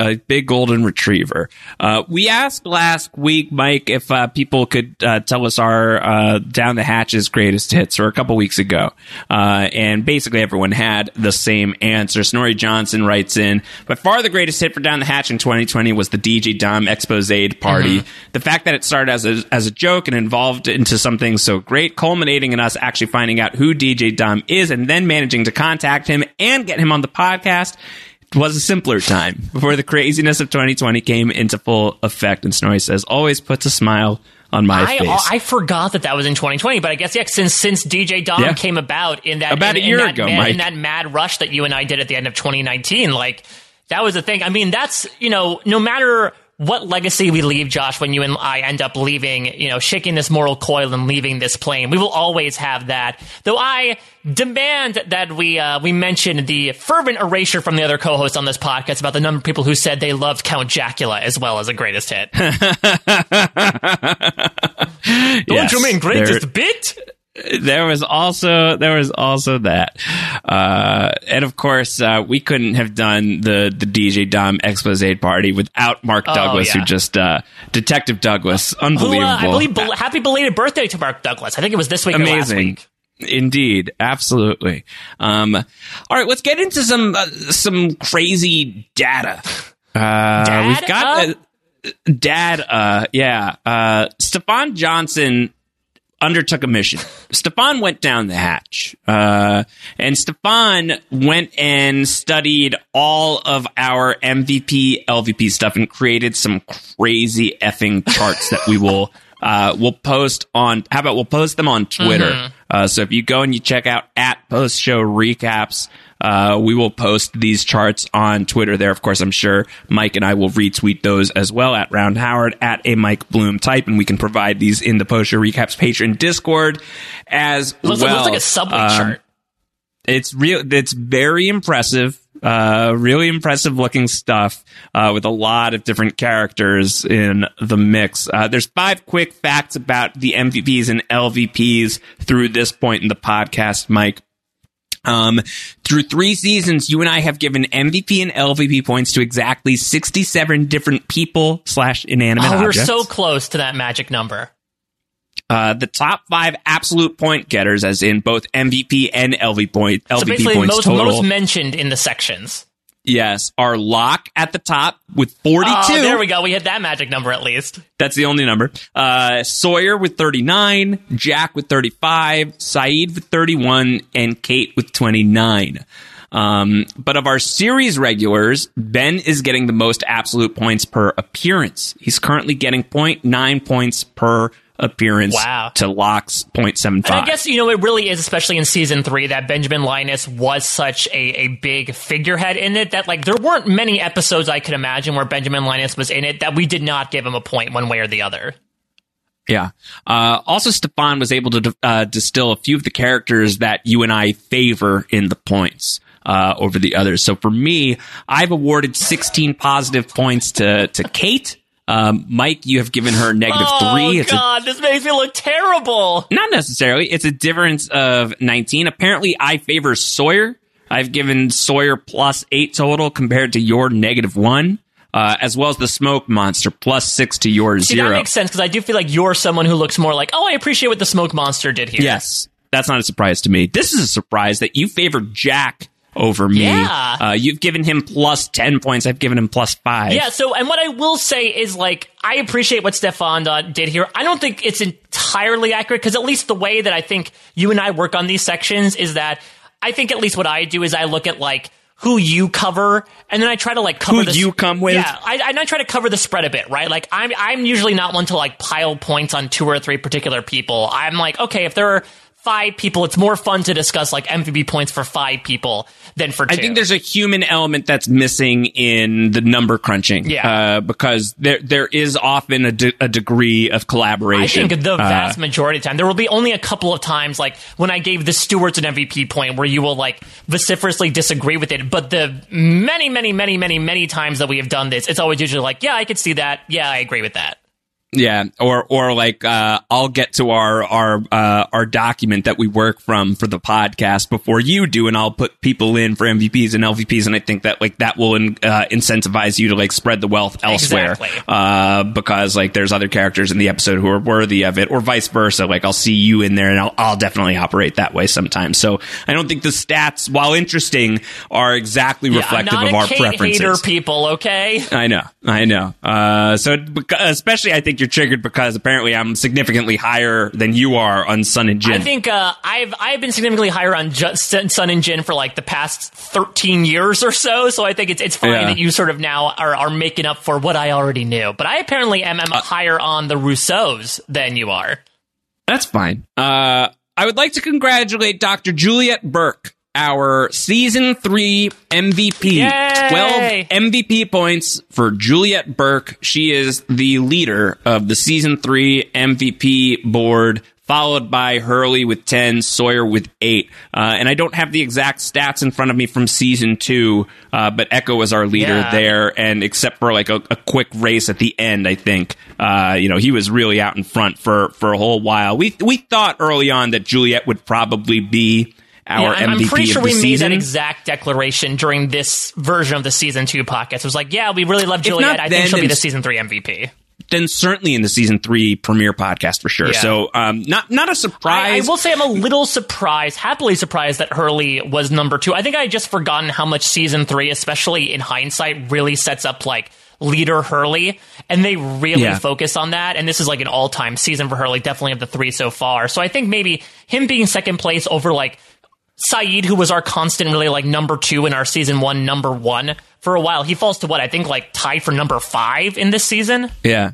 Yeah. Uh, well, this is interesting because uh, as far as uh, the LVP of the season, it's a it's a very easy Anthony Cooper, but Pickett is close, uh, negative ten to negative nine. But as far as like the overalls, uh, great choice of fashion, by the way. Uh, Sayid is still our leader overall, uh, twenty five points, but Hurley's coming close. I mean, Hurley's at twenty one. Should uh, should we make a bold claim? Do we think Hurley will pass Sayid in season four? Oh man, um, I'm just trying to think. Uh, I think Hurley is.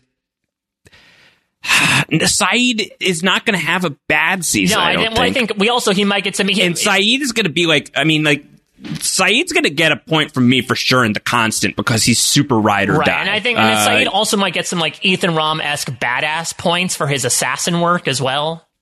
he's he is instrumental in like getting the people who get off the island off the island. I feel like so. uh I don't think I I don't know that this is the season where it'll happen. Uh, I I expect season season six uh, for No, sure. But I think by the end of this so. thing.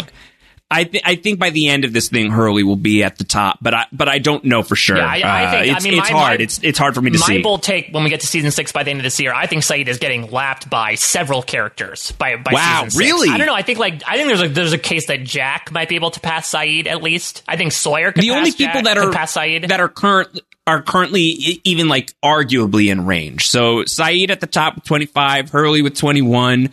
Then it's Eko still is in the top three with 16.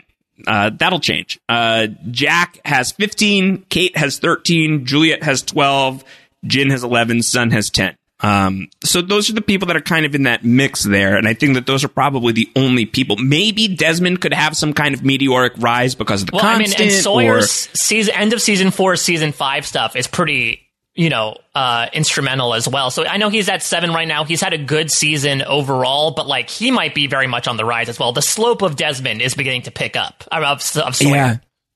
I, st- I still think it's going to continue to be uh, a big race between Sayid and Hurley. Uh, you know, Kate had her time. Yeah, I think that, that has has largely passed. Maybe Jack could be in there, but we'll see. Yeah. We'll see. Uh, do you have a prediction of who's going to be the season four Ooh. MVP? This this is really interesting, right? Because this is going to be one of the most oppositional seasons. That there there are two clear sides, and so I do think the MVP points are going to bear out accordingly. I, there might be a case that honestly, Josh, a freighter might get the season four MVP points. Like there, Who would it be? Maybe Faraday. It's It's possible. I think- I think it's I think possible. like if there's like who's who's the it person of season See, four. that's really tough to say just Uh, because of the general weirdness of season four. Yes.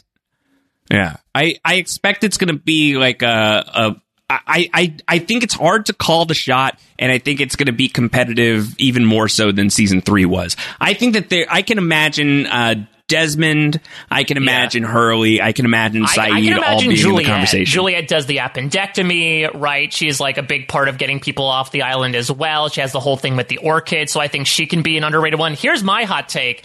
Uh, I think I think Frank Lapidus is going to be a stealthy MVPer over the course of these next three seasons. He'll be he'll be a solid. He'll be like a yeah. He'll he'll, he'll be getting on base quite a yeah, bit. because that's because Uh, Frank Lapidus, like whenever they use him, he is incredible, and so I think we're Yeah. definitely going to be throwing so many points Jeff Fahey's way when they decide to use him on the show. yeah. Hey, it's Kaley Cuoco for Priceline. Ready to go to your happy place for a happy price? Well, why didn't you say so? Just download the Priceline app right now and save up to 60% on hotels. So, whether it's Cousin Kevin's Kazoo concert in Kansas City, go Kevin, or Becky's Bachelorette Bash in Bermuda, you never have to miss a trip ever again. So, download the Priceline app today. Your savings are waiting. Go to your happy place for a happy price. Go to your happy price, Priceline. It's time for today's Lucky Land horoscope with Victoria Cash. Life's gotten mundane, so shake up the daily routine and be adventurous with a trip to Lucky Land. You know what they say your chance to win starts with a spin. So go to luckylandslots.com to play over 100 social casino style games for free for your chance to redeem some serious prizes. Get lucky today at luckylandslots.com. Available to players in the U.S., excluding Washington and Michigan. No purchase necessary. VGW Group, void or prohibited by law. 18 plus terms and conditions apply. All right. Well, as we start to put a bow on season three, we still have the episode ratings to talk about, and I think to to mix them in with the greater episode ratings as well. I'm really excited about that.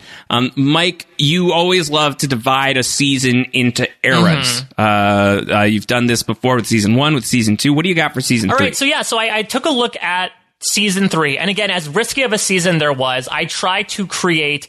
Admittedly, these are looser themes and eras than I think the previous two seasons. Like season one was probably my easiest one because it did specifically feel like, and the the whole onus behind doing this exercise was like, okay, there are separate sort of stages we're moving through. Not so much in season three, but I gave it a shot for the course of this podcast. So I'm going to read through them. Josh, feel free to, to agree or disagree. Hatchlings, feel free to agree or disagree as well. But I have five eras for Lost Season 3. First one, very, very simple. 3.1 through 3.6, that's Tale of Two Cities versus I Do, the Hydra arc, right? This is when, even though not in Portland, spend some time on Hydra Island, this is like largely, okay, three characters in prison on Hydra Island. We're sort of experiencing life over there, getting to know the others. This is also like Mr. Eko's death, Lost, uh, Locke getting his groove back, Desmond getting his powers. I think that's a pretty succinct, you know, culminating in I Do really being the, the mid season finale in a way of Lost Season 3. Then, not in Portland through Tricia Tanaka is Dead, so that's episodes 7 through 10, I like to call New Beginnings. So essentially, it, it's characters sort of moving away from the Hydra arc and into different roles, right? We mentioned this before. Tricia Tanaka, huge episode for Hurley as he is really coming about as like making his own luck, moving away from the numbers or cursed of it all, and also cementing himself as a leader. We have Desmond really starting to cement himself as like the weirdo of the cast and being able to travel through time. Not in Portland is able is letting us see Juliet in a brand new light. So I think this is a great transitional period that is allowing us to see characters not only in a brand new perspective, but in also having them sort of undergo their own next part of an arc away from where they were previously. Next one is Enter 77 through Expose. So it's episodes 11 through 14, which I like to call Uncovering the Others. So this really starts off with. An expose on the Exactly. others. Exactly. So this is really, you know, it starts with uh, Locke and Sayid and Kate, you know, making that that exodus, as it were, over to the barracks, stopping off at the Flame, where we find out more about the aforementioned Mikhail and a bit about the Purge and the Dharma Initiative, and you know, we, it also ends up with expose where it, it this is a little bit of a an odd one but it couldn't really fit into anything but i do feel like we are unco- uncovering their legacy in a way and nikki and paula we're finding out something about them even though they are others they are not the others uh, Yeah. then episode 15 through 18 which is left behind through doc new company because this is when you know officially Ben and Locke and the whole group end up leaving. Uh, you know, the barracks and Juliet is left behind. So this is Juliet joining A15. This is also the appearance of Naomi as she becomes a big part of things as well. And we've talked about this many times, Josh. Of course, very fittingly, the break through through the looking glass. I like to call the closing of the book. I think in retrospect, it really is its own section, not only in terms of quality, but like narratively what it's focused Yeah. on, it does feel very separate from even DOC before it. So I thought it was much like the first six episodes, very easy to segment it out. Yeah, uh, I think that that all makes a lot of sense for me. You know, the the hot take that I came into this season with, right, was that this is secretly the best season of the show. Um, I I I don't stand by that. Uh, having having gone through season three, I think I think season three for me is is uh, my personal favorite Yeah, season. well, I I was going to Uh, say that I think that, you know, one of the lessons that I've really taken away from pop culture over the past several years, to your point, is that, like, there is a definitive difference between best and favorite. And I think that no matter where this season three versus season one debate was going to be, like, season one was always going to be my favorite because of uh, emotional Yeah. attachments and, like, you know, my experiences therein. And you would say the same thing about season three. So I think that, like, our subjectivity towards those seasons does not necessarily reflect upon the objectivity of it. And I think it's it's so rooted in a certain time and place for Exactly, me. You yeah. know, like it, it was the end of an era for me as as a Lost fan. Uh, you know, being with my friends and being with like my my Lost family watching this. Um, but I, you know, I say this this is my favorite show. It's like it's picking. You know, you know who's your favorite kid. Mhm. Like I season season one. If if season three is my favorite season of TV, uh, then you know season one is like my second favorite season of TV. just, you just know, don't let So, season like, one know that. It's going to really like put a complex in them. You know it's it's it's it's arbitrary but I, I only say it that way because i think like for me what i've come to by the end of season three is is feeling uh, a little more sure about like how i feel about the seasons and like how i would uh like describe them like if you're doing eras in within a season i think for me like season one is objectively the best season um for for me i think season two is kind of the wild card Mhm. uh like highs See, highs sort of like and the lows stepchild strange again, going back to the family analogy. A little bit. Um, season three is my favorite. Season four is a season I have a ton of respect for. Mhm. That's like, this is like respect. Like, if you say this is your favorite season, respect. It's not mine, but I respect it. Season five is secretly my favorite. I was going to say, I know that you have a big soft spot on your heart for season five. So, so I, I like to describe season five as like, it's secretly my favorite season because it's like a little cheeky. Uh, but I think like season five, the time travel season, like what they do there is chef's kiss and I'm so pumped to get there. Um, and then season six is complicated. it's, you know, You it's know? something to talk about. It's complicated. We will see if we can rehab it or not. We're in the year Yeah. where this is going to happen. So, uh, really, really exciting stuff. As far as, uh, the, the episode rankings go, though, um, season three has an enormous showing in the top episodes so far. Yeah. So, uh, you know, the, the top five, uh, the top six really from season three, uh, are all episodes that ranked higher than a four. Uh, that's in first place through the Looking Glass. yeah, you know, what, I mean, just, just reflecting on season three, why don't we just go down the list? Uh, that might be easier because I think that I have, have I have some surprises when looking at how they all are all laid out on the list. Sure, I'll go. I'll go uh, top to bottom. So we we start with through the Looking Glass. It's no surprise. It's as close to a 4.2 as we are likely to get, other than the constant. Um, through the Looking Glass, flashes before your eyes. The man behind the curtain is three. The brig is. we should four. also mention that the man behind the curtain uh, is 0.004 under flashes before your eyes. Incredibly close. Maybe the closest difference in ranking we've had so far between episodes. Greatest hits number five appropriate. Uh the man from tallahassee number six. The cost of living number seven. Tricia tanaka is dead number eight. A tale of two cities number nine. Not in portland number 10 catch 22 number 11 expose number 12 Enter 77, number 13, DOC 14, I do 15, One of Us 16, Par Avion 17, Every Man for Himself 18, Left Behind 19, The Glass Ballerina 20, Further Instructions 21, and then The Stink Bomb, Stranger in a Strange Land, number 22. So I will say, looking at this, I think the biggest surprise to me is that expose wound up in the bottom half of our episodes for season Yeah. three. I think if if you had told me before this, between a tale of two cities and expose, which one's going to rank higher, and then in the top half of episodes, I would have said expose. I think expose is probably the more memorable episode for one way or another, and I think you know you and I have been both very high on it. But I would say, I think A Tale of Two Cities was honestly the most surprising episode for me. And granted, it was the first one. I know I've said this many times, but I was surprised at how, even outside of like the whole downtown other scene, how it was just a really well done episode that also does a great job of setting up like the weird, disquieting nature of the others while also being a great conduit of how we see Jack in the finale versus how we see Jack in the premiere. And I enjoyed Expose as well, but I'm, I'm just, I'm, I guess it maybe it speaks towards how it still is polarizing to this day, right? That it ended up falling in the bottom half Yeah. of the episodes, despite probably being well known for one reason or another as like one of the more infamous Lost Season 3 episodes.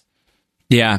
Um, yeah, I, I think that that makes sense to me, actually. I think when we're doing this as like a community ranking, I think that that's going to be the case, that there's going to be high variance on that. It's, you know, similar to Tricia Tanaka. I think there's some variance there. Uh, and these are both episodes that I would put very, very, very, very, very in half, but very, very high I was going to on my say, own I mean, personal Josh, list. you gave out 4.2s, I believe if I'm counting right, to 10 episodes in this Yeah, season. not a surprise. That is, I love yeah, this like, season. That, that is Yeah. almost half of the episodes. I think I've given out five, which is the same number I gave out to season one as well. So yeah, I mean, the, like if you if you need a sign that Josh Wigler absolutely loves many of the episodes in Lost season three, look no further than that. Perfect scores from Josh for half the season. I, I, I think that it. I'm trying to think of a season that will rival that. Will it be next season? Uh, the Constant's going to get a 4.2 I- for sure. I- the Shape of Things to Come is going to get a 4.2, and the yeah. finale will get a But I don't know 4.2 that. for I sure. think it's also tough in that like there's there's what. 12 episodes if you count there's no place like home as one episode you can't give out all 4.2s except for two episodes I think I've got three 4.2s coming out coming out next season. Um, and then I don't know for season five. Actually, Interesting. I think that th- there there might not be a ton of season five 4.2s, but the thing is that season five is just going to hit really high. So it's going to be like it's I going to be very think- consistently like on a certain Yes. high bar but not really hit those peaks that a lot of these other episodes have I think season five for me, like the lowest I'm going to end up going is like a three and a half. okay interesting I think. We'll see. There's a couple that I'm thinking in my mind right now that like I could see them going as low as a three, but like uh, I don't think that anything will go lower than a three, and I, I think it's likely that things will be at a three point five and higher. Know. Maybe maybe five. like uh, Lafleur might get like a four point two. Maybe I mean depending on how you feel, Jeremy Bentham might get a four point two. You know, getting to No, not for me. Uh, but we'll we'll we'll see. I think for me, the the incident, the finale is for sure uh, going to get a uh, a four point two. The variable will get a four point two. Um, but those might be the only two. I don't, I don't know. Uh, I'm I'm looking forward to and to, then we will to not talk about season six. uh, Yeah, I think Ab Aeterno in the end. I think are going to be the two episodes. we'll see. We'll see. I mean, we've still got time before before we get to all of that. Um, season one, best season of the show, and yet let's talk about the top twenty episodes of Lost according to the Yeah. rankings. Mike, one, two, three, four, five, six, seven episodes from season one in that top twenty. Uh, a bunch from season two, but they are now officially season two is, with the exception of two for the road, completely locked out. And and I think given what 10. we just mentioned with at least the constant, I think it's safe to say it will be flat out pushed out of the top ten next season. season two will not be in the top 10 when this is all said and done. Let me give you that top 10. Uh, two for the road. The Lone Ranger from season two is, uh, is there at 10. Number nine, Deus Ex Machina from season one. Number eight, Greatest Hits. Number seven, The Brig. Number six, The Man Behind the Curtain. Number four, it's a tie, uh, is, uh, Flashes Before Your Eyes with the pilot. Which is weird. They're it's almost like tied. a. I mean, maybe Flash Before Your Eyes is like a Desmond pilot. You know, Yeah. Uh, and then the top three, Walkabout, Exodus, number one with a bullet through the looking glass. Uh, so we're looking at uh, a lot of season three representation in that yeah. I top mean, it's, it's 10. five. It's five to four to one. But let's go to the bottom ten episodes as well, because I Yes. think your point about how season three has high highs and low lows also reflects there too. It bore it bore out uh, because uh, we're looking at Fire Plus Water is still the biggest stinker of the show, but barely, barely. between Fire Plus Water and Stranger in a Strange Land. Those are the two at the at the very bottom, uh, and then it's whatever the case may be. So that's Which, which a is which three, is a full point up from Stranger in a Strange Land. Just about, yeah. So it's uh, there is a you know a pretty clear tier of the of the worst episodes of of Lost. Um, the ones from season three that are close to the bottom: Left Behind, The Glass Ballerina, Further Instructions, Stranger in a Strange Land. That's 59, 60, 63, and 66 respectively. So let's we did this. We like to do this exercise as well when we go through the episodes. Josh, looking back on season three. What's your favorite episode, personally? I know, I, Ah, you have to go I- between your 10 episodes that you, you made your bed, Wigler. It, it, it's impossible. I mean, there, there are so many that I think are just like perfect episodes of TV for me. Uh, you know, Tricia Tanaka is just like maybe, you know, sometimes it's just like my favorite episode of, of TV. Uh, I just love it so much. Um, I think the one that I'll, I'll always go to bat for, and it was a little harder to like muster up the energy to do it when we were doing the podcast was Catch 22. Uh, I think I was, I was lower energy on that one than I would have liked to have been to defend my 4.2 for Catch 22 because I love that episode. Um, expose for sure. I will always land on the side of history that says expose was delightful. Uh, but through the looking glass, like eh, that, that whole arc of, of the brig through, through the looking glass is just absolutely Yeah, sublime. and, and, like, and I'm, numbers I'm show still for it. like, it is definitively the best streak of episodes in Lost history. it's just not close and and so like i i don't i don't know uh i don't know how to parse all of that out you know i can't i can't just give you an answer if you want to put a gun to my head and ask me to choose um i'm not gonna like i'm not gonna just like give you like the very easy through the looking glass because that's too easy uh so i'll i'll give you tricia Yeah, I mean, I'll go. I'll take the easy answer through the looking glass. I think for me, it's either through the looking glass, flashes before your eyes, or the brig. But I think the brig and flashes. We've sort of talked about how like there are imperfect parts of those episodes that I think very much get overweighed by just like the incredible aspects that exist otherwise in it. Through the Looking Glass really does seem like a capital P perfect episode of Lost, in my opinion. That Yeah. like save save Yeah. the scene with Naomi having to explain how the phone works. Like everything is so essential, everything is done so well. Just it it is peak Lost in so many ways. So I think I'm gonna have to be the basic bitch and take that That's answer. Though I think Yeah. like if you catch me on a different day, I might say flashes before your eyes as well, because I think it is just I'm so overwhelmingly happy at the choice of storytelling that they use for that, which is even so different from Lost at that point in time. And I think it's just a very succinct, very well done story that also creates, I don't know if this is on Mount Rushmore, but a very up there twist too, Josh, with You're Gonna Die, Charlie. Yeah.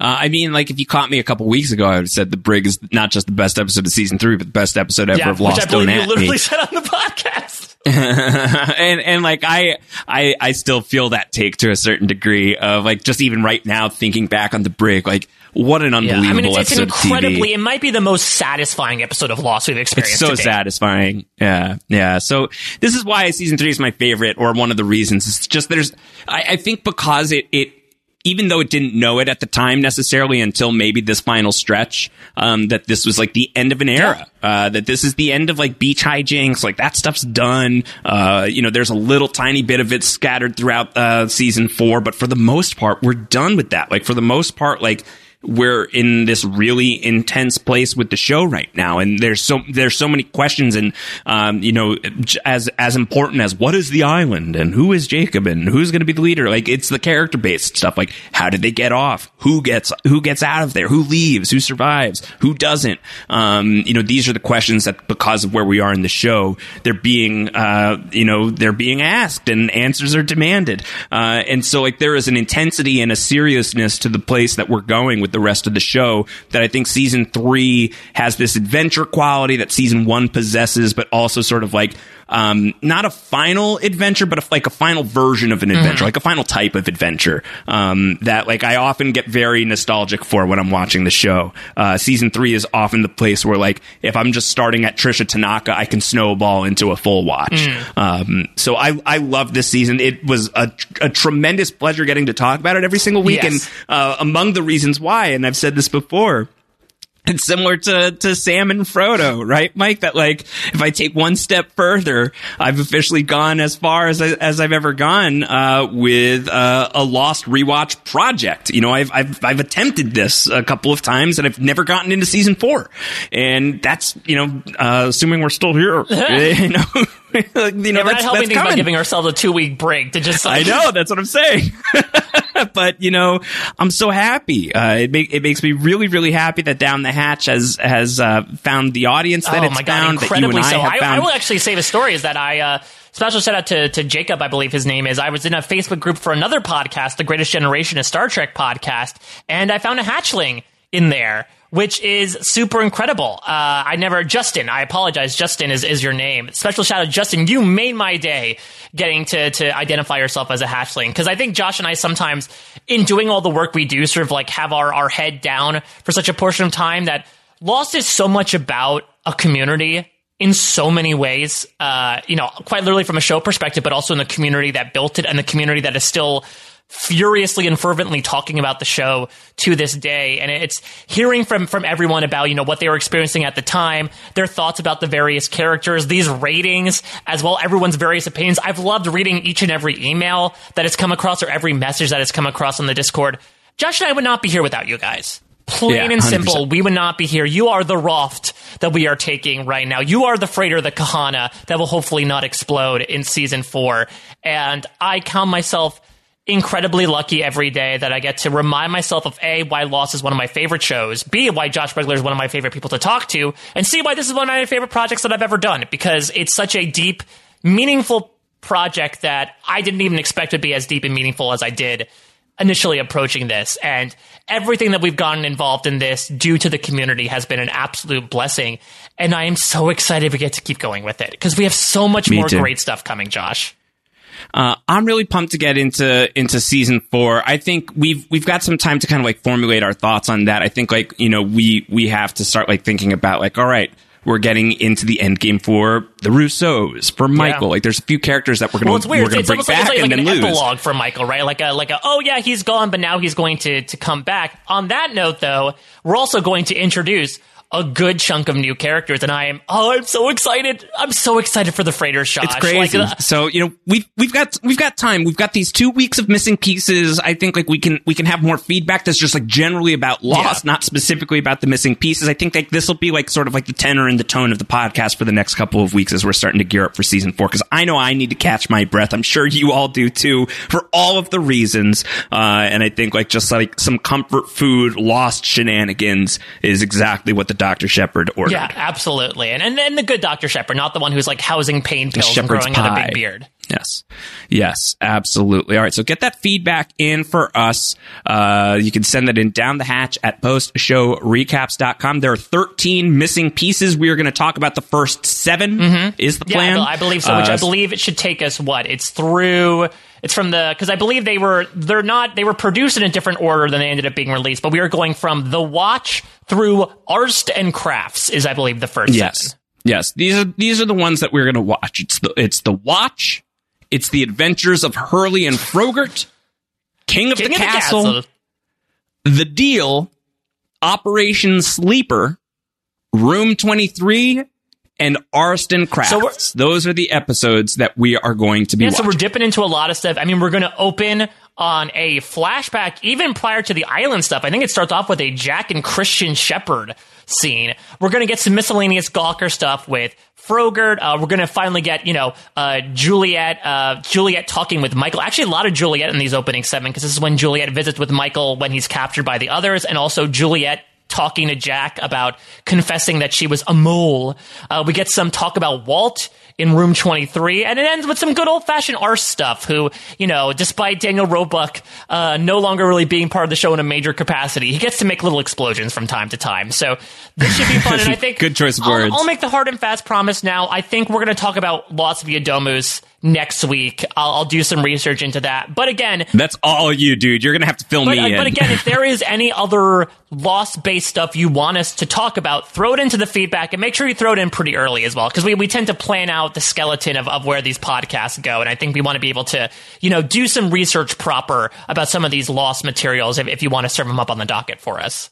All right. So down the hatch at postshowrecaps.com. You can tweet at us as well at a Mike Bloom type at Round Howard. You can talk to us in the Discord if you are a member of the Post Show Recaps Patreon at the Discord level. Take a look, take a gander, patreon.com slash post show recaps. No need to rehash what we've got No, going on we right set now. that up right at the top, but I can just say it is a lot. Once more. It's a lot. I think no matter what your pop culture taste may be, I think it's safe to say we've got a little bit of everything when it comes to post recaps. And if you don't, come into our Discord because there's an entire like channels of movies, TV, sports, what have you, where you're just talking about. We got a book Yeah, we're just talking about general things. So if, if uh, Yeah. honestly, this is the place where like pop culture nerds come to grace. I think is the show recaps Discord. So come join your people if, if you have the means to do so. It's very, very fun. Every channel is a snack channel. So sign up if you have not done so already. It's a really great time. We'll be back next week with part one of our missing pieces coverage. Until then, everybody, take care. Bye bye.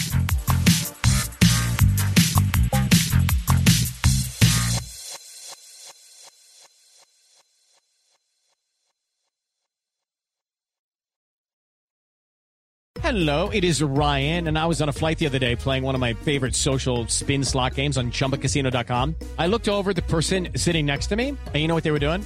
They were also playing Chumba Casino. Coincidence? I think not. Everybody's loving having fun with it. Chumba Casino is home to hundreds of casino style games that you can play for free anytime, anywhere even at 30,000 feet. So sign up now at ChumbaCasino.com to claim your free welcome bonus. That's ChumbaCasino.com and live the Chumba life. No purchase necessary. Group. Void were prohibited by law. See terms and conditions. 18 plus.